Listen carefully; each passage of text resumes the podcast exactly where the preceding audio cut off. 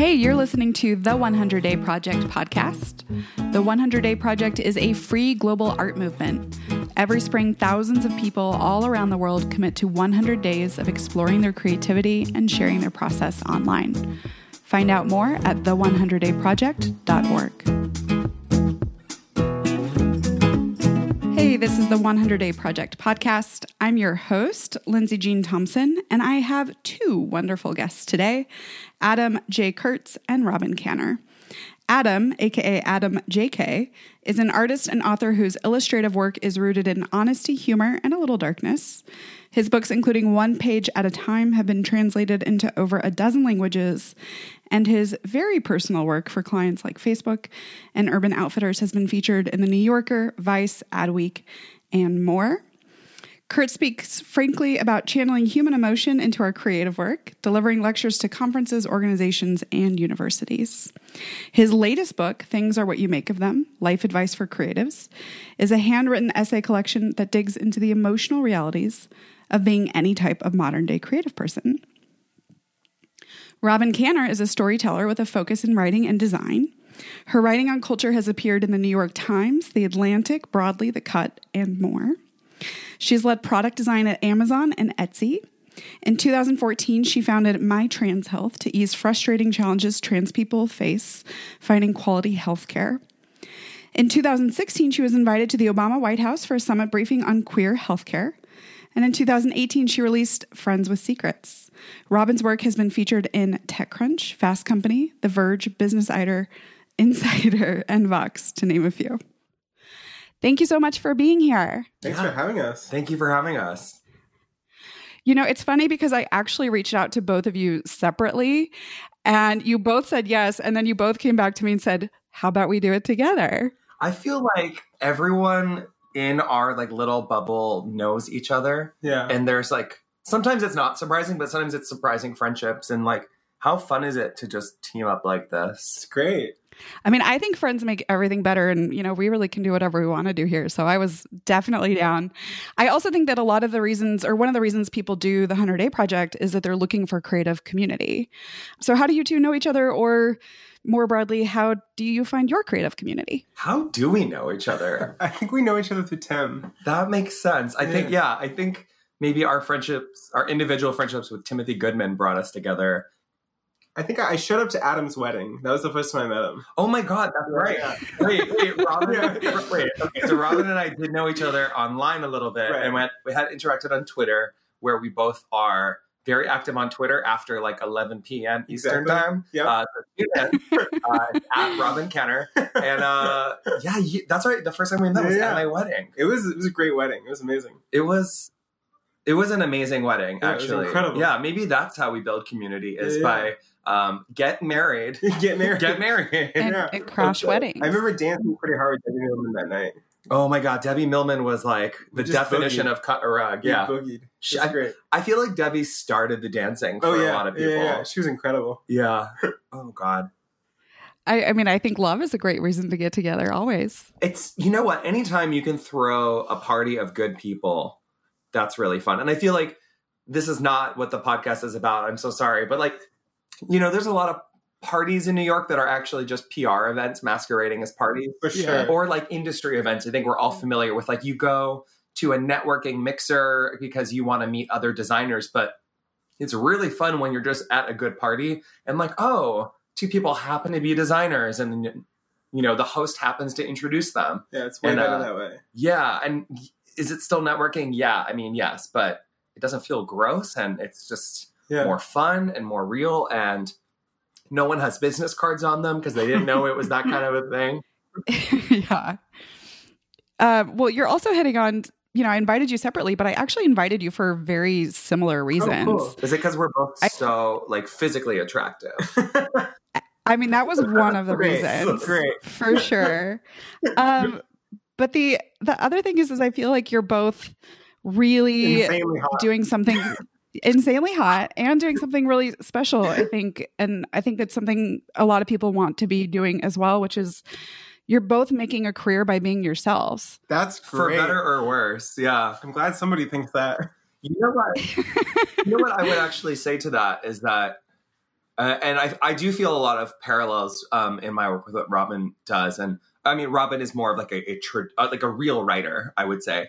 But to me, Robyn and I are both really ourselves. And then I also think there's a layer of like we don't know how else to be. Right. And so some people are really themselves, and I feel that that is part of their practice, where they are, you know, making work maybe because they want to connect with who they are. Um, and what I feel in in Robyn's work and what I know in my work is, are, and I should just speak more for myself and, and jump in or or don't jump in. I make work because I don't know what else to do, yeah. and I say things because if I don't say them, I'll go crazy. Yeah. And so we kind of have to build a space where we're allowed to do that. Um, and then we just pretend that it's art. And it's like, oh, they're they're artists. That's why they're like that. And so my career has always been rooted in me sharing who I am. Um, and I've just been really lucky to have built a context where where not only is it okay to be myself, but it's safe to be myself now. Yeah, I mean, this. I mean, my career is survived on my ego for the most part, in the sense that, like, I talk about my life, I tell stories about my life, and that's ultimately because I have a really big ego and it makes me feel great. Um, I would love for it to be like a cuter, sweeter answer to that, but I just have, I just really love myself, and I love to talk about myself, and I love to, um, hope that it just connects with anyone, even if it's a word. I, I just want like a little bit of connection. I think that's such a good point about the connection. Yeah. Yeah. Well, and I I think it does. And and then like the kind of like broader social media, like so much of that is PR, right? So much of that is marketing. And you know, you can you both like sell art, right? There's nothing wrong with selling your art or making a living doing your art, but like there's such a a difference kind of energetically or the the feeling is very different when someone's just being honest. Right i think that the design community is, I, I, guess not the entire design community, but a lot of designers online are still sort of doing this very safe thing, Mm. and and Robyn and I are not, and a lot of a lot of other voices are not. Um, but maybe that's why it feels honest. Whereas in another industry, like writers, for example, writers are always honest, and so I almost feel like honesty is the baseline. But a lot of designers are still doing that, like happy Monday, like so glad to have coffee, like if you agree, and, and we're just not actually being people at all. Yeah. Um, and and maybe that is because design is usually about taking someone else's text and image and Mm. you know helping someone else find their voice more often than not. Um, and it might also just be that we didn't know we were allowed to be real. Right. Yeah, I think a lot of. I mean, the people that Adam's talking about, I call it 2014 Twitter, and it's not Mm. even like a trying to dig. It's not anything. It's just when I think of the the people who were bumping in 2014, it was this sort of I did a cute thing. Here's how cute it is, and Mhm. uh, I at the time was and still am like an incredibly messy person who like just never could do things like clean and perfect and wonderful and like cute. And so my style is like i'm a really messy adult. Here's how messy i am. Uh, which i think is maybe more honest. And I think more relatable too, because like enjoying coffee is not a personality characteristic. you know, like we all we all like coffee. Can you make that? Uh, as, That actually used to be the opening slide from my design lecture. So I, Okay, done. I would I would open with like, "Hi everyone, like I'm a coffee drinker," and everyone's like, "Ha ha,", ha. and then the next slide is like, "LOL, just kidding, that's not an identity. What the fuck?" And then we would get into it. right Um, but i think a lot of people i mean a lot of people are happy doing that sort of i like Mm. coffee and i make I think a lot of people think that they're happy, or just want other people to think that they're happy, but we know better. yeah i mean we're too smart, right? Like I I just think that there was really this moment and it was it was 2014 and even before then in the design community and like the illustration community, it was very also to me very straight white man, very like I love coffee and whiskey. I love to pencil push. Like He's just I love the hustle. Check out my beard. You know, my logo for my website is like a pencil and the pen tool crossed over each other in like a three vector, you know, shield looking thing, sort of like Um, if iStock like commissioned someone to rip off Draplin and then just like made it free for a day, This is why we're both Mm-hmm. unemployed. yeah. Let me know if I've started alienating those. Okay, but you know what? What I just to, to get back to where we started, like what I love about the 100 Day Project is that people are creating spaces for themselves to be themselves and really sort of pull apart from this thing that that Robyn and I are are kind of making fun of is like there's a status quo that creatives sometimes feel like they have to fit. And the 100 Day Project for a lot of people is the first time they're saying, I'm going to do something that's totally different from what I normally do. I'm going to do something weird without a client, and I'm going to create this context for myself to be more real, Yeah. or or at least to just do something that nobody is asking me to do. And I think that is really the biggest thing. And I think that's something that Rob and I figured out for ourselves earlier was just this like we're going to do something that no one asked us to do, and maybe it's compulsion, or maybe Robyn and I are just like so smart, like just incredibly genius, and hot. and yeah, and, And hot, don't forget. Tall, tall. yeah, we're we're both very tall. Um, but but I think that's what it is. It's like you know when you're when you're starting out, you replicate what's out there because you Mm. think that's what the industry is, Mhm. and it just it takes time and and finding the permission for yourself to break away. Yeah, when I think about like the, the people I sort of grew up with and made stuff with, um, like my first creative work wasn't a client work; it was like working with bands. Um, and when you work with musicians, it's all feelings all the time. And like I- I'm a really big proponent in that feelings aren't facts, but listening to sort of how they were writing lines, processing the world around them, uh, just felt more real to me than um, a vector and whatever the thing was in cool in design at that time. So when I started to make my own work, it was like, well, writing is sort of the root of any storytelling. Like writing was the root of these songs, writing is the root of what I do in design, or writing, you know. So I just thought it was more interesting. I had a similar moment where, you know, as a designer, I was doing a lot of event posters and, and Mm. flyers. Like when I was in college, um, I was like the student marketing designer. And I was the marketing designer for the radio station. And I was the marketing director for Student Life. Like I made every flyer for like every pizza night, movie night, open mic thing. And uh, and I had a friend who was like, Adam, you make so much stuff, but um, it's always for other people. You never make Mm. anything for you. Mm. And so I had this moment of like, okay, I'm working with images and type and text all the time. What if I made the images and what if I wrote the text? Hmm. And so I started doing what I was already doing and just, you know, using my own my own words. Mhm. And uh, the only words I had were kind of like, I'm sad today. you know, I, I realized that it, it almost didn't matter what I was saying as long as as it was me. And so Yeah. sometimes it was really like a, a basic truth or like a reductive sort of punchline that encapsulated what I was going through. Yeah. And um, I mean that I I just described my entire body of work Yeah. as like Yeah. I'm sad. Uh, on paper, on an Instagram, on a pin, on a balloon, on a stress ball. Like, that's Whatever you can put it on. dear listeners. Yeah, I think you're hitting on something that's a big reason why a lot of people do the project is that they feel this pull. They're probably doing other work that's either creative or, you know, in support of other people's creativity, and they want to express their own voice. Yeah.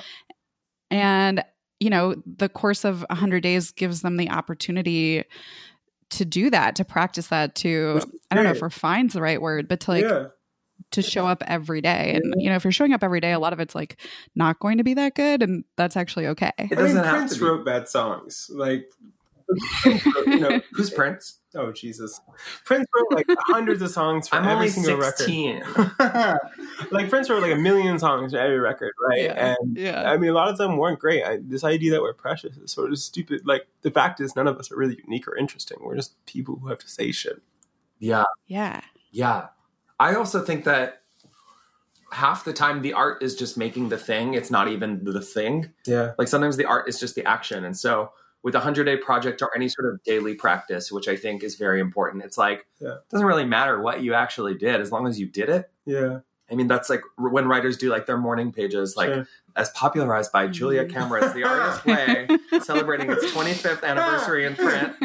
Uh, Eighth you know, it, it is. It's just like it's working that muscle and just doing it. Yeah. And what's what is nice about 100 Day Project, from what I've seen, because I've never done it, just because Yeah. I can't commit to anything for that long, is Except your marriage. except for my marriage, which is is great. Um, it's kind of nice to have that hashtag that other people are looking in on. You know what I mean? It's yeah, nice yeah. to be like, I'm doing this for me and I'm doing this on my own, but other people are also doing it on their own, and we're like kind of all alone together. Yeah. And and I find that that can be really encouraging, even if you don't do all 100 days, because 100 days is a very long time. Yeah. Yeah, I I totally agree. I always say that you know only you can do your project, but you're not doing the project alone. Yeah, life is short. Just make some shit. It, like I really don't like. I spent a lot of time complicating my life and whatever. Um, what I've learned in this whole world is that I like to wear hoodies and make art, and that's a really simple narrative. And I don't. It doesn't need to be special or unique or complex or concept heavy. It's just got to be a couple words. I would love a hoodie that says, I like to wear hoodies in my car." yes, yes. So That's meta. literally my life. We can, you want to collaborate on Yes. the production? I know a guy. How do you make so? I mean, you're saying that you don't you, that 100 days would be a big commitment, and yet like you're pretty prolific. You create a lot. This is culture at this point. This is life. I mean, Yeah. I mean, is this the place for honesty? I guess so. I'm sitting next to Robyn Kanner. Um, you know what? People say that stuff to me all the time, though. People are like, how do you make so much work? Like, you're always making stuff. And it's like, I look, don't, I die. look at what it is though Yeah. like yes well, I, it is it's me and it's it feels compulsive and it's Yeah. important to my daily existence but also like i'm using pencil and paper Right. like if my work was was oil paintings Right. it would take me a long time Yeah. Mhm. but my execution takes takes minutes and so Yeah. i have this sort of advantage of i found my visual voice and Yeah. it is very easy to transmit a thought Yeah. within minutes and then share it again within minutes and so it's not really a race it's just it just depends on what your thing actually is Yeah, it's If- pop songs for the internet. Like oh my god i talk. yes it's I like literally yes. that. I mean, when I think about the shit that I write, I try to write sad pop songs for the internet, like quick hooks, something that like if I write a line, I'm a bit, like very cautious of like the the rhythm of the words. Um, But I Mhm. just like to have it to be like a quick little pop song, and you move on with your day. Quick little pop song, you move on with your day. Like I don't, I, I'm never gonna be a person that's like, look at the intricate detail. Like it's just gonna be here's a pop song, I'll make another one tomorrow. have you and i talked about pop music or is this because i No. so this is Have we not talked about pop music? no i'm so gl- okay this Yeah, is yeah. like a because i'm sitting here with my mouth half open like who told this bitch um i I've been using that shit for a long time. I maybe I listened to Robin on a podcast. I so I I really think about my work as pop music because I think pop 100%. music is is really special in a very magical way, right? Yeah. It is a very kind of lowbrow art that we don't really like regard Totally. in the same seriousness as other things. However, like it's it's ubiquitous, it's accessible, it's Right. everywhere. Yeah. And pop songs have these messages encoded that last with you for years. And Mhm. I always love to to bring it back to Michelle Branch because I'm contractually obligated um, to mention Michelle Branch at every sort of press um, situation. But she has a song called "Breathe," and the chorus is just like how to yoga breathe. It's you know if I just breathe, let it fill the space between, I'll know everything is all right.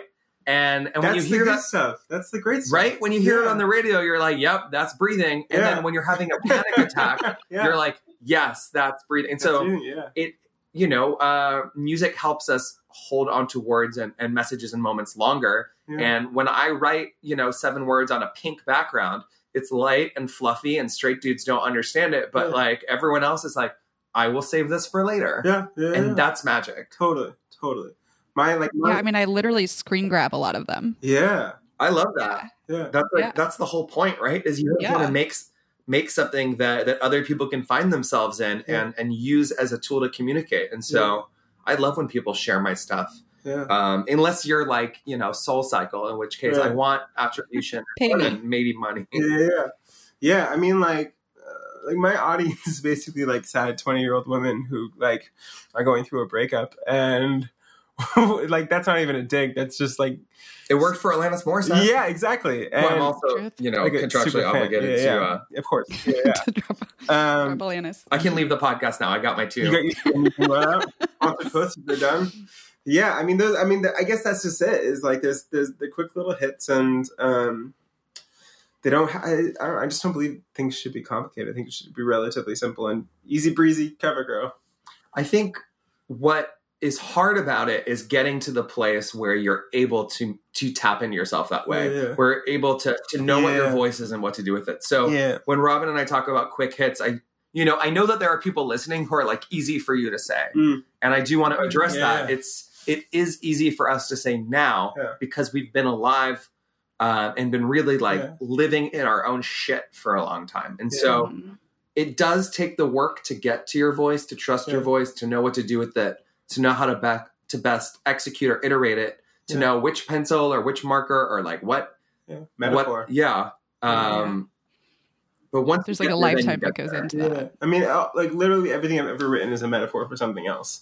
Like, uh, like literally speaking about Instagram, like everything that I've written on Instagram is a metaphor for a different thing. Like if I talk about like a relationship with me and somebody else, it's usually actually a thing or a place. It's not. It's not really. I'm usually not that literal. So it gives me space to to say what I want to say. Like. You know, if I hate somebody who I deal with in my real life, I can make a little poetry to it and have it be for me and not to them, and that's kind of cute too. And conversely, I'm like hyper literal, and You- so yeah. very often I am writing exactly what I'm thinking. Yeah, um, but then also doing this work and to to open it up for others. And I think Yeah. Sometimes I feel like that's a little bit of the difference between Yeah. what you do and what I do. Is that sometimes I look at Robyn's stuff and it is just like soul crushing, and I have to like take a break. Like I actually find Robyn's work really triggering in a way that like if I wasn't your friend, I think I would just not look at it. For sure. Yeah, I mean, but because I know hard. you, it's hard. It's really hard, Yeah. and uh, it stresses me out. I've talked to I've talked to Mitchell about this. Wait, before. really? Yes. wow. I, yes, because I think it really is real, and if you can put yourself, if you can, if you can really empathize with someone's work, and this is true of a lot of artists. Sure. Once you get in there, I mean, I think. To an extent, I think this is kind of what happened with Amy Winehouse after her Yeah, passing. yeah, Is yeah. all of a sudden every dumbass was like, "Oh, that was all real," Right. and then listening to those same pop songs Sure. again Mm. Sure. can like fuck you up. Yeah, yeah, Um, yeah. And so I, I, yeah, I find Robyn's work to be sometimes yeah. a lot. And if I'm like Yeah. not in my like right, Right. mind, Right. it can be too much and it can throw me. yeah. Um, whereas my thing is like feel something deeply, Mm. but then think about how others can find themselves in it. How Mhm. one sentence can have 40 interpretations. How something can be both positive and negative at the same time is really Mhm. special to me.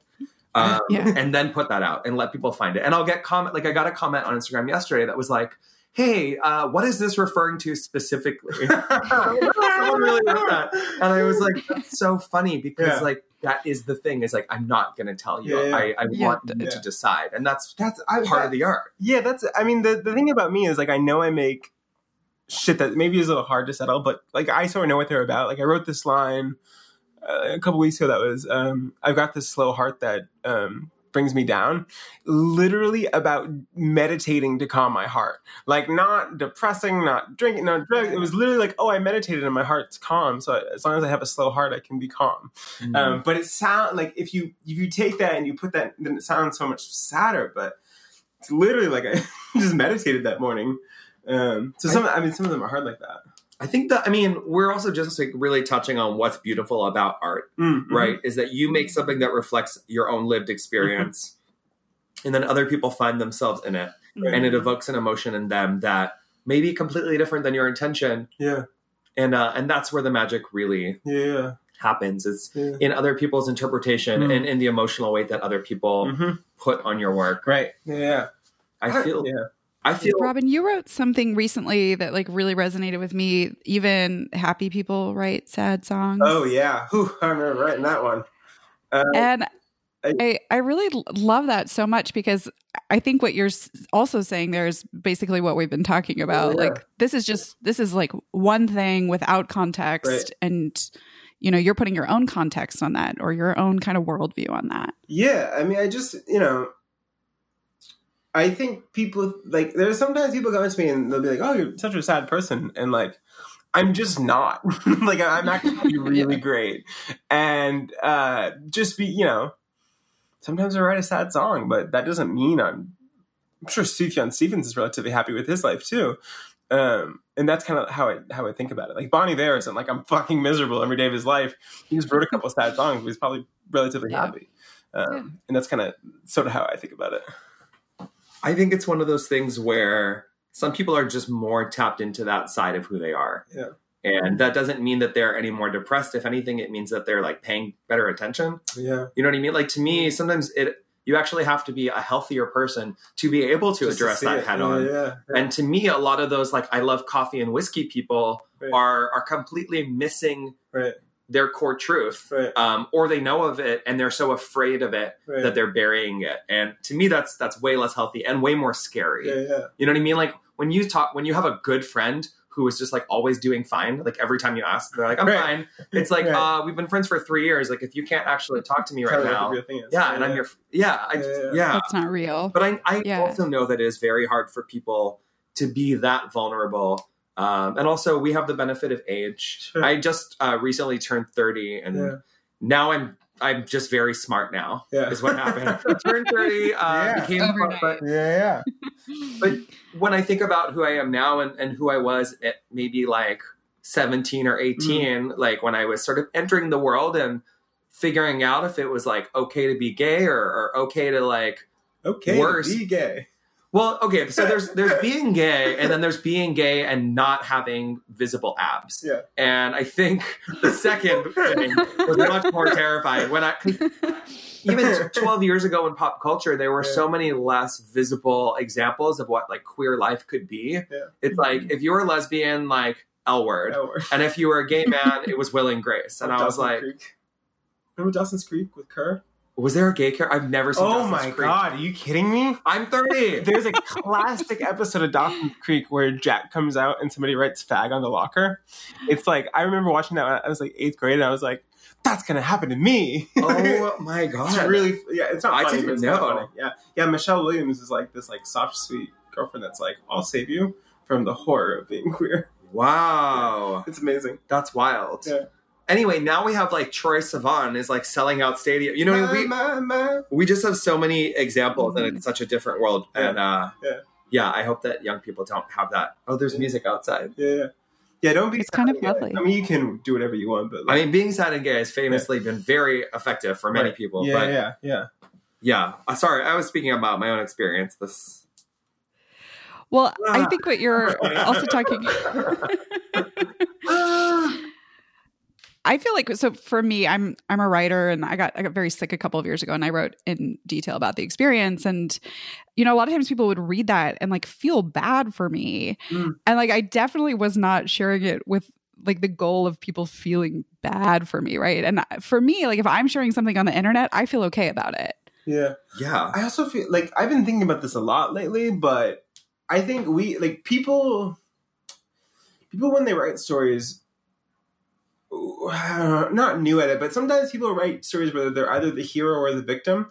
It's incredibly easy for a reader to like a hero or like a victim. Um, it's harder to like an antagonist. It's harder to sort of spend time with the antagonist. And um, some of the shit that I write is very antagonist driven. It's not hero or victim. Um, and that's an incredibly intentional decision. I love that. That's such a good point. Um, I think a lot about the way that we construct our own personal histories and like yeah, right we shift ourselves into a hero or a victim role Yeah. and it's like no sometimes you you were the entire like sometimes Yeah, yeah. you fucked that up for yourself for sure. um i think about that a lot as someone who has been like speaking and you do this too like Yeah. public speaking in design spaces and and you're on a stage maybe talking about your work or you're talking about like and then i did this thing with this client and Right. here's the lesson that i learned and it's like sometimes the answer is that you were just a fucking dumbass and like Yeah. you blew it Right. um but no one ever wants, no one's ever gonna say that to you in public. yeah. Um, but I wish that they would. Yeah, when I got like so when I got sober, it was like I went from being like you hurt me, I did this great, you hurt me, I, I'm great at this thing, to really examining my quote unquote character defects. And what I realized is that I'm not really a perfect person. I'm actually a person who's done a lot of things wrong that I wish I hadn't. And as opposed to just acting like that shit never happened, I'd rather confront it and write about it and talk about it, even if it's and make feel people feel uncomfortable or make them feel like mm, I'm not a good person or make them feel like they they, they got tricked by me or whatever. Um, I'm less interested in that and more interested in it being sort of the truth that I want to explore, and I think that's fine. I'm just gonna find out what this mariachi music is outside.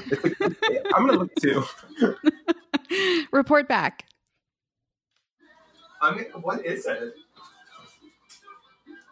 Oh, this is rules. You guys are getting like the real um, Williamsburg experience, South Yeah. Williamsburg, not North Williamsburg. it's an important distinction. If we were in Bed-Stuy, it just would be fire sirens. Okay. Whew. Um, Whew. yeah, I think everything you're saying was like very raw and real. And I knew that this podcast was going to take a turn, yeah. but I'm still sitting here a little bit like, oh, we really took a turn. It's like, Yeah. what did I think was going to happen? Yeah, I just think I think it's interesting. Like the, the It's first, important. yeah, the first step is to figure out like, can I do this? And if you get the past the can I do this thing, it's like, do I want to do this? Like, great. And then once you get past that, it's like, okay, what it is it? What is it? Right. And the the easy thing is just to, to be like, you know, this bad thing happened to me and I survived. This person hurt me and I feel bad about it. But the deeper examinations of the gray area, I just think is far more interesting. And I, I think we're a little bit afraid of it right now. So it's kind of, I like to just sort of poke a hole in that kind of stuff. I feel like Robyn's Robyn's work and, and Robyn as a person is very I don't want to say brave because that's so, so loaded and like gross and like I want to see you breathe. uh, but it's not. It's just It's- it's, brave for a designer. But if you look at any writer, right, Right, it's not that's- even yeah. remotely interesting. yeah Like somebody reads the David Foster Wallace book and they're like, "Wow, I can't believe he wasn't the hero or the victim of this book." Like he's just writing characters. I think maybe that's just the thing is that you and I are really straddling the line between designers and writers. and yeah, it's just we're using different design tools. to tell To, stories. yeah. Yeah. and so Do you do you are identify as one over the other, or is it storyteller through design and writing? I think or writer more than designer. If I have to pick, yeah. I just started saying artist because I think art Both. encapsulates all of it. That's I mean, writers yeah, yeah. are artists, designers are artists, Yeah. uh, and then I say author um, as an excuse to just you know plug my books Yeah. one page at a time, pick me up, and things are what you make of them. Yeah. Available from Penguin Random House and other partners Beautiful, worldwide. Beautiful. beautiful. Got can it. find those done. find those on the interwebs. Uh, Yeah. Did you get all four? Did you get books, Alanis Morissette, and and Michelle Branch. Michelle Branch. Uh, what else am I else? supposed to plug? No, I think I think we it? did it. All right. Okay, Well, thanks great. so much for having Thanks so me. much for having me. This is so Uh, great. Ro- Are you just gonna stay for the second half? I'm Uh, gonna- yeah, no, I'm good. We're in my my studio's at home, so I could just go play Candy Yeah. Crush in my bedroom. Oh, lovely. Um, no, what, what what I was going to say before the Sara Bareilles break uh, was that he- I think Robyn, what Robyn and I do is similar in that we are sort of taking words and and, and writing them and filling them with this sort of like visual representation of the Yeah. true emotion. But yeah. but what I to me when I see what Robyn does, I'm like, okay, that takes a kind of fearlessness maybe that I don't have. Um, and sometimes I think you know Robyn and I are are trying to do different things Mm, with what we make, but like sure. you and I have talked about this Yeah, before At, at communion is that. I have a lot to say and people are always like you're so honest but like Mm. I don't think I've ever talked about any of my real trauma on the Yeah. internet I ever. tried. I've always tried to poke holes in that, but now I don't even try anymore because I think it's interesting that you keep it. I yeah there's Yeah. there's so much Yeah. that I have never talked about online Yeah. and and you know sometimes I'm making work about it and sometimes I'm not but Yeah. like I think that's the most interesting thing. I think yeah that's Yeah. and it drives me Yeah. crazy when people are always like you're so honest and I'm like I'm just like Yeah. Honest It's kind of like saying you're so brave, right? Right. Yeah. I, mean, think that thing is hard, so it must be hard. on my birthday party, like the 31st, it was like right before I got sober. I was like really drunk and I just kept coming over to Adam and I was like, what are you really about? Like, what are you really about? and I remember Adam just being like, I don't know, I just make stuff. What are you? like, I kind of like, I love that moment because I mean, that's just sort of, that's, it can, it can really be as simple as that. I didn't realize you were really drunk. Well, that's the alcoholic in me. Mm. I, yeah, I mean, I appreciate when people realize that there's more than what I'm Mhm. saying. A lot of people, I think, you know, because we actually have made it really a long time without really talking about Instagram culture, but sure. people people sort of see the first three 34 posts. minutes. Yeah, 34 minutes. 34 minutes um, you know, people sort of see what I post on social media and they're like, oh, that's what he's about. Cool, got it. Yeah. And it takes a little bit more work to figure out that there's like a lot else happening and that Yeah. like, you know, all of my books are metaphors and it's there's there is I know. I, before I said I'm super literal, and now I'm like, Well, here's the metaphor. yeah. Do I contradict myself? Very well, then. I I am contradict Jewish. Did myself. we talk about that yet? Uh, no, you missed that one. weird. That's the fourth one. Do you put three books, right? I I know I got all three books, got- oh, although. so- but it's technically number six. Then. I didn't mention my stationery collection. Number available seven. Tell Abrams Noterie. Um, no, I. You know what? I am relentless. Yeah, no, it's good. Sorry, what are we talking about again? I oh, forgot. um, that People getting that it's not the whole story. I'm not that honest, Yeah. and a lot of times people are like, "Wow, you're so vulnerable," and what they really mean is. You're a man, so the bar's lower, and you exceeded it. Yeah. You know what I mean? Like, the bar is on the floor. Like I'm a cisgendered white man. The bar is the floor. The floor is the bar, and uh, you know, what, I get a lot of credit that I don't deserve. Yeah, I also think it's just like, I mean, this is probably gonna sound weird coming from me, but I'm so disinterested in the way people use. This is gonna, I'm gonna call this out as a flag if you might hate me for this line, but I'm really disinterested in how people use their marginalized status as a way to identify what they can and can't do, or whether they're interesting or whatever. I'm, so I think you know I can't. you're Address that. I know you can't, but I can. and I just think it's like I don't know. I I think we're. You know I think you're talking white too. I am very white. Oh that- oh my god. No, I know. That's what I mean. It's like yeah, I. Yeah, we actually Yeah. just can't even yeah. I mean, begin to ever. yeah. I, mean, try- I can't tell you, but right. Yeah, I just think it's interesting to poke holes a little bit at what we can and can't do. there's a Um, lot. Yeah. It, Well, I think it kind of connects to what you were saying earlier too. Like no one's ever just the hero or just the victim Right. or just the Yeah, villain. never. Like it's yeah, complex. Yeah. Yeah, yeah, yeah. I just there, there hit a point for me where I was tired of hating things, and Yeah. and and in in that process, I had to recognize that some shit that I consume might be a little bit weird sometimes, and that, that's a compromise that I am at this point in my life willing to make. Something that I have picked up on, and maybe this is just my own perception, is that like since Trump, everyone is just. I feel like everyone's just trying to cash in before the world explodes. Totally. Oh my god. and god. I have felt this like sick drive to like generate income that I have never before felt in my life. Where I'm like, give me the eighth plug. all of this. No, there's no the plugs are. See, I, I have really been, and part of this is maybe being older, being married, thinking about the future, Yeah. thinking about like an escape from New York. But to me, it feels like the world is a time bomb, and I'm just seeing people like balls to the wall, like where that is a weird thing coming from my mouth. I'm so sorry. Uh, but like we're really, I just feel like everyone is trying to cash in while they can because Yeah. like shelf life is shorter, trend cycles are faster. Like, you know, it, in internet years is something that we can all relate to. And yeah, yeah, there's there to me, there's this element of like everything's exploding. Like, yeah. just hurry up. hmm And there's no time for subtlety. There's no time for nuance. There's no time Yeah. to like, you know, have a conversation and dissect things. It's like, here's my truth. Here it is. Please enjoy. Thank you. Then goodbye. Yeah.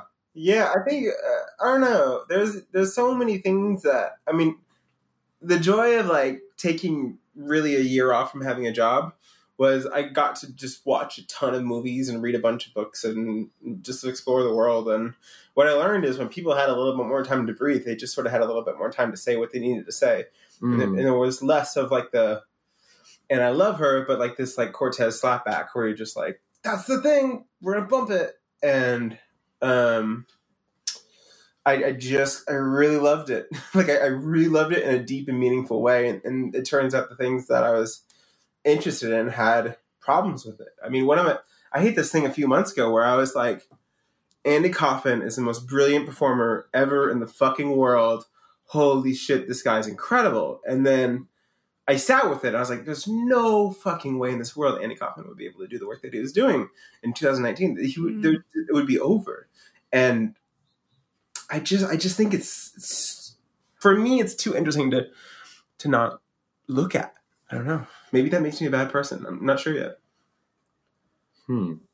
I mean, I don't think that makes you a bad person. I think the world is really complicated right now. And, you know, earlier we were talking about the 2014 internet slash real life. And now, like, of course, the work has changed. Like, of course, Sure. people have changed. Of course, Yeah. the way that we're relating with each other Right. is changing. I almost think that like that 2014 like I love coffee and whiskey has been Mm. replaced by a 2019 like LOL, I'm depressed and I'm drunk at like uh, a Mhm. Forever 21 dressing room right now. Right. And like, so now it's sort of like, who can be the messiest is the new baseline relatability. Yeah, yeah. I wonder if in like 2021, the tweet will be like, y'all, I am hydrated. I am moisturized. I got I eight hours of My sleep. grandma at church. I am in touch with God. Like, is that the new? I Yeah. don't know. If What's so, I'm on it early. Yeah, you know what? I'll, I've never been to a church, but like, I'm willing to check it out. Dude, churches are weirdly great. I'm actually not willing Yeah. to check. As I said that, it's like, Yeah. uh, Change- no, change of plans. Me. I have been to a church when Yeah. I was like a little emo kid. Okay. Yeah. That's where like the you know the punk bands would Yeah, play in the church basement. Sure. Yeah. Yeah. Yeah, I started um, started praying in July, and it ends up being uh, for me a, a really great practice. But Yeah. for other people, there's connotations. and do you pray like pray or pray like meditate or Oh, I pray like pray to a god Yeah. or to a higher entity? power Just to a power. to a higher power, something bigger than me. Wow. doesn't have to be and the, the the way i contextualize it because i mean obviously people have hangups on this and that and whatever and um i whenever i see a wall i try to figure out a way to get around that wall and praying um the biggest wall was god. And i've like never been anyone at all. I don't think i really believe in a god now but i do believe in a higher power which is something bigger than me that i can sort of um talk to and that being um this if you are you probably think i'm crazy for talking about this but if you're listening to this but for me like just that conversation sort of lets me know that um, i'm relatively small and minute and none of this is that big of a deal and um, i might as well just say what i want to say Damn, I didn't know this about you. uh, i mean is- yeah i mean because fascinating. this to is me. yeah i mean because when we when we started coming yeah i was like in my pretty much my darkest place and when i got out of that it was like dude the flowers are great the sunset is great the air is Mm. like i just flipped this like yeah. this sucks this person sucks this thing sucks this is bad and i just flipped it to like well what's good and that conversation for me has changed really my entire mentality i just i just don't think um Mhm. in my time in this world, I'm just less interested in saying something sucks. I mean, you know, some people like coffee and whiskey, that's great for them, but I don't know. I just like I need to also backtrack and say Yeah. that I am drinking coffee right now. Like I'm sitting here with coffee. yeah. But I Um, mean, I think like, that's great. those- I think, it, you know, yeah, yeah. I, I, for me, I just hit this moment where I just, I had to re-examine the way that I lived sad in the world. And sure, I write metaphorically about it, but um, yeah, I, the, the world can actually be really beautiful if, if you want it to be. And I think that's great. Yeah, you have to find the pockets. Yeah. And there literally are pockets. It's not full of jeans, it's pockets. Yeah. And they're yeah, they're out there. I mean, I think Yeah. it's so interesting to be talking about religion. Um I grew up this is the turn. This is the turn. this is the moment we've been waiting for, the religion talk. Um, yes, uh, the Hundred Days Project present uh, a theological conversation. Well, I, I grew up Orthodox Jewish, and that's not something that I ever talked about until the end of last year. Yeah. And I only talked about it because our wedding was covered in the New York Times. Mm. And the reporter was talking to me, and she was like, "We have to mention it Mm. because otherwise, there's this huge gap in like, why was your family not at the wedding?" Oh, interesting. and she said it. She was like, Yeah. the we can't not talk about it and you have to be okay with that or we can't do this Yeah. and i was like fine i guess we're doing it and for me actually being gay was like much easier to talk about than being Sure. orthodox Sure. um, or, or growing up orthodox and so when i sort of came into my own personhood um, I, I really pushed a lot of that organized religion Sure. and its Yeah. elements behind like i had trouble my husband's really into yoga and i had trouble with Mm. his yoga practice or the studio he would go Yeah. to Yeah. because a lot of like the call and response elements were like very Sure. just reminded me of of that experience yeah i don't know so i Yeah.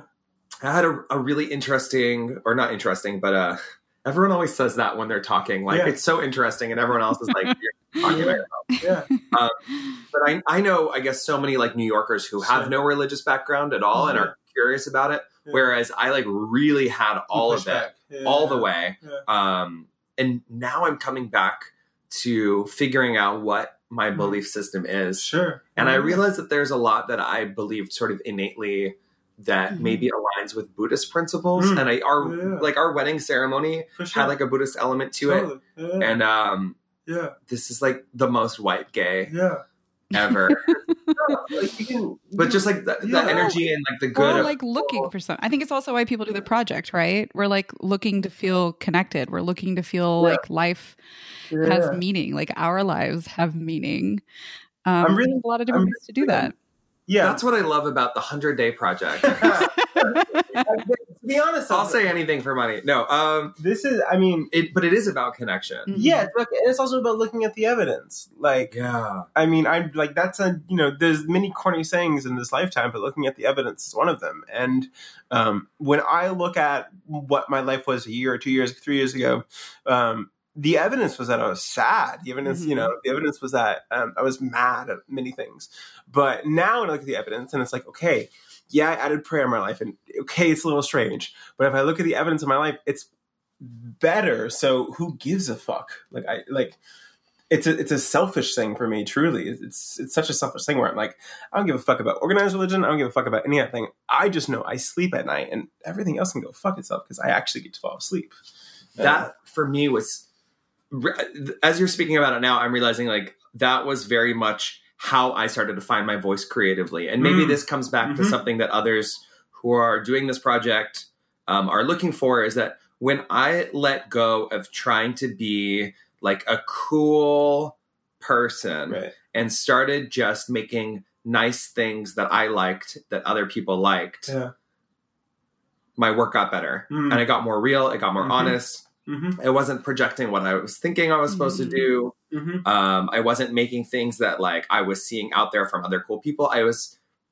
I realized that it's okay as a as a creative person to just make a nice thing, to put a nice thing in the world that makes other people feel good, Right. and to have that be the intention and the outcome is Mhm. like it's just a wonderful, great thing. Mm-hmm. And uh, and also, no one was really believing that I was cool. Like no amount of leather jacket no amount of tattoos and a septum piercing and a sideways haircut like no amount of big glasses i'm just dragging my entire 20s self. Literally me. Uh, i know i was i'm so sorry no amount of a ripped jean Asymmetrical haircut.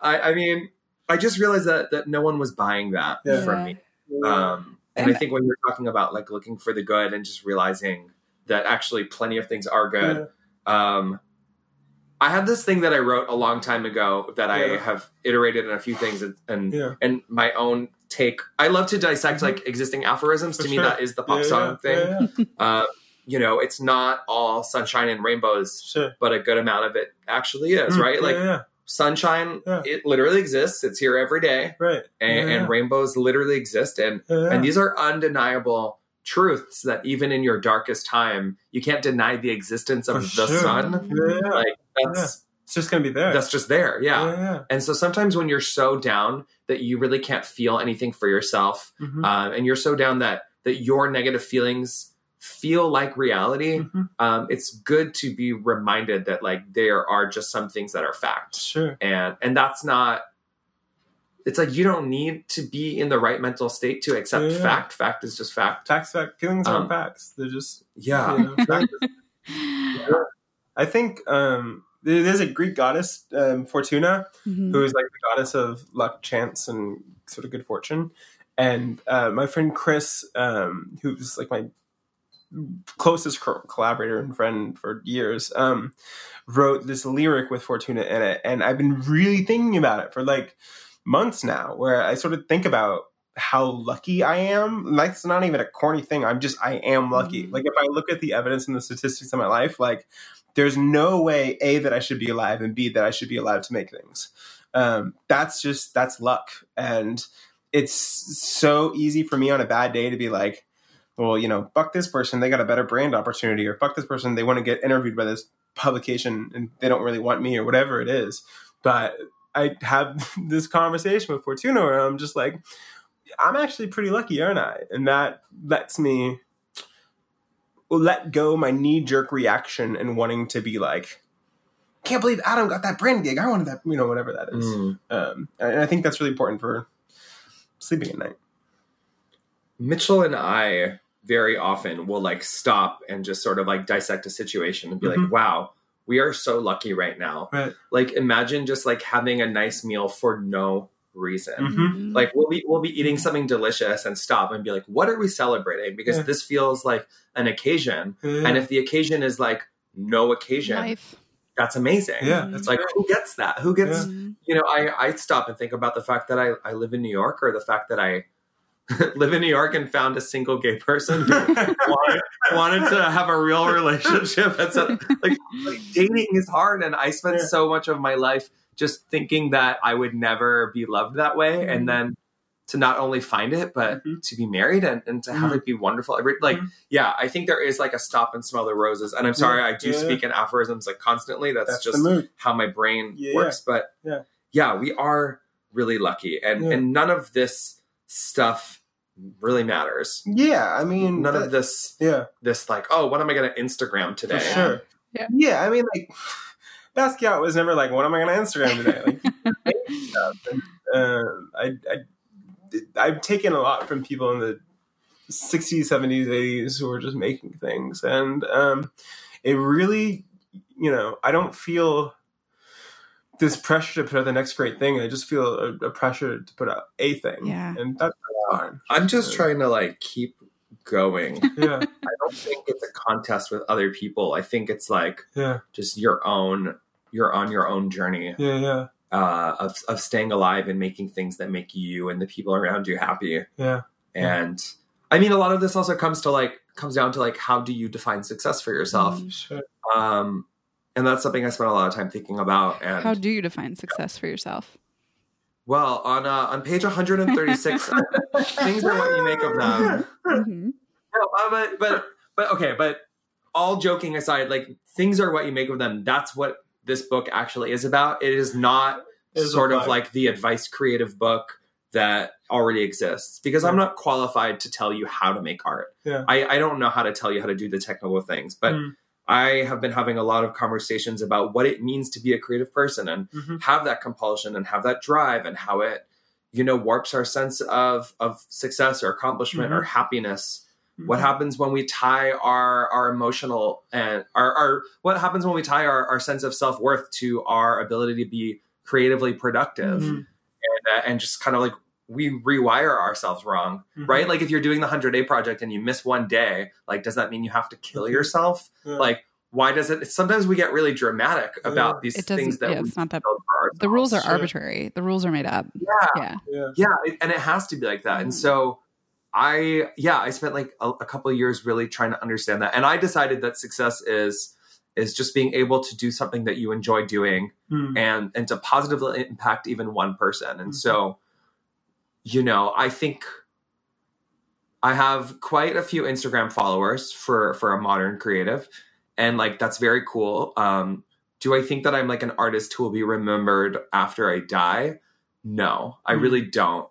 But I do think that I have the capacity or the ability right now to positively impact other creatives. Mm. And I think someone else might make something that then impacts someone else. Mhm. And then that person marries someone who's a surgeon who saves a life or invents a cure for you know what I mean? Like I think it is like a very indirect Yeah. thing, but but on a very human uh I don't know. Yeah. Like we're all connected and you Mhm. can put these waves out into the world and and that's for me what it's really about. Mhm. Um Mm. which isn't to say I don't see all the numbers. I think 2019 we have so much data. It is like Mhm. deep like like I can know how many steps I didn't walk today Mhm. and how many followers Yeah. checked out from like decided to unsubscribe from my Yeah. life and Right. we we have too many But those numbers don't really. What do they to- really mean? What do they really matter? Yeah. but uh but none of it really Yeah. yeah, none of that really matters. So we have a we have just a couple of minutes left today, and I'm wondering if there's any advice or encouragement you'd like to give to people who are doing the project or who are thinking about doing a project like this or just making more work, just getting their voice out there. Um, and then, of course, where can we find you on the interwebs? I mean, I think my best advice is we've been. ta- I mean, we've really, Mhm. we really did this. Uh, I knew we would. I think the best advice is that nothing matters, Yeah. and so put out work that is bad. Yeah. Um, you know, I people my most popular work is like some of my technically like worst work. Mhm. My most popular images are the ones that happened the fastest Mhm. with like the cheapest tools. Mhm. Um, so I just I really realized that that perfect isn't better and doesn't matter. And I would encourage people doing this project to just make something every day and don't really worry too much about it being a polished final work as long as you're putting something out there. Um, and maybe this speaks more broadly to what I think Instagram can be at its best for creatives, which is a sketchbook, not a portfolio. Mm, It's like mhm. you can have a portfolio, you can have a website. Instagram shouldn't be it Mm. be that for you. And Mhm. so use the 100 day project. If if you're someone who uses Instagram for more polished work, maybe your 100 day project is I'm sharing 100 days of sketches or Mhm. thoughts or thinking or first drafts and Mhm. and let yourself just be real that way and let people in let people in on your process and your journey and, and Yeah. i think that's going to help you connect with other people in those hashtags too Yeah. is when people can see that you're on your way Mm. I love that analogy of a digital sketchbook versus a portfolio. I think that's really helpful. Yeah. that's always how I use the internet. That's how I use my Tumblr, and my Tumblr Yeah. is what got me a following and a career and a book deal. Mhm. Like Mhm. it came from just putting the ideas out there, and then an editor from Penguin being like, "I see what I see the pieces you're putting down. Mhm. Here's what I think they equal," Mm. and they pitched my book to me, Mm. and uh, and that seems ridiculous, but right sometimes when you have when when sometimes when you put out a finished work, it's like, oh, okay, it's finished. Mm. And you know, if someone doesn't like the finished work, they're like, well, that's not for me. But you know, when when you're putting out pieces or ideas, someone else can see those pieces and and maybe add something or or digest or reinterpret something that you in a way that you wouldn't have done yourself. And then there's really room to like Mm. polish. I don't know. I think I think we need to let go of this idea that like our social media needs to be perfect and curated because all that does is like really breed these like untruthful Mm. things. Yeah. That's that's where we get coffee and whiskey tweets. Mm. is we're too afraid to just be real and raw and like not perfect. Yeah, I think um I don't know, when I think about advice, two things come to mind. Um I'll probably forget one of these things as I'm talking in the middle of this, but uh, the first one is just sort of like let the bad be good. Um, My my favorite Mm. part of any concert or whatever is when the when something wasn't supposed to happen and then it happens and that's kind of nice.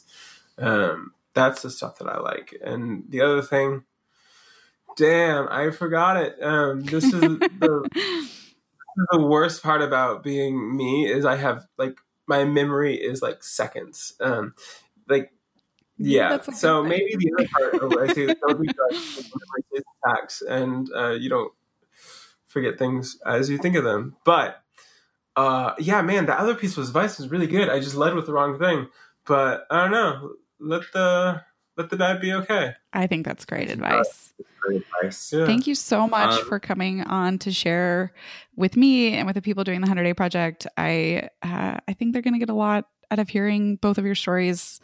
And I feel like everyone listening at home is our therapist, and like Yeah. you guys feel us. Yeah. Like you know, the podcast is an hour. I think Yeah. two fifty is Yeah. is fair. Sure. Yeah. Adam's Sliding my, scale. Adam's my manager, so whatever he cuts me is great. I forgot about that. Wait, that's another. That's another podcast. yeah, that's another podcast. Um, I yeah. I mean, don't thank us for don't thank us for being here. Like, thank thank you all listening for for being here because you don't know us. It's very annoying to listen to strangers. yeah. Um, but we wish you well on your hundred day project. Yeah. Yeah, Keep making things. Um, that's about it. yeah. Put them out there because you really don't know who's paying attention. It's not about having a hundred thousand followers. It's about having the right followers. Yeah. It's about Yeah. one person being impacted. Mm. Um, yeah. Yeah. Buy my art. and I will Bye, Robyn. I, I will absolutely be sharing the links where they can find and follow you and buy your art. Um, Don't follow me. I think my advice. or or not. all, all I want is the, the, the number of followers on Instagram that lets me swipe up for a story.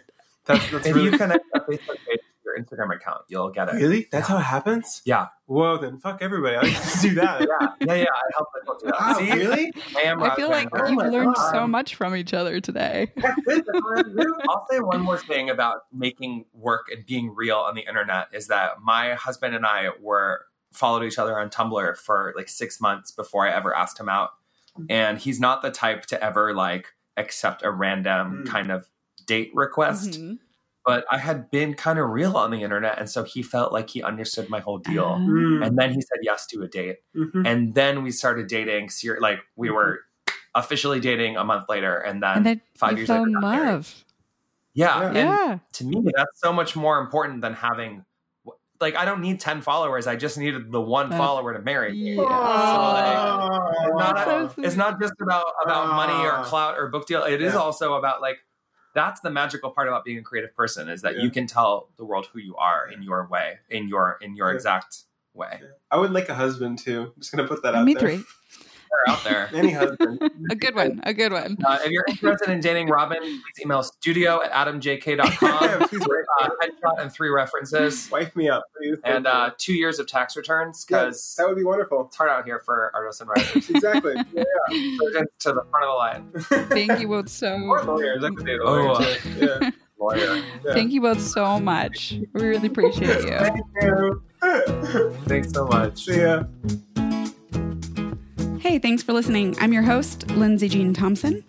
This episode is sponsored by Going Graphic. If you're a creative looking to grow your brand, Going Graphic is your answer. Whether you've been in business for years or just getting started, Going Graphic can help you build your business while you get to focus on the stuff you love doing. Going Graphic specializes in logo design, print design, and marketing, including social media management, email marketing, blog posts, and more. For a free consultation, visit goinggraphic.com and mention the 100 Day Project. Freedom to be creative is here for you. Podcast produced by Adam Day, music by Peter Fenn. Our guest next week is Nkechi Njaka.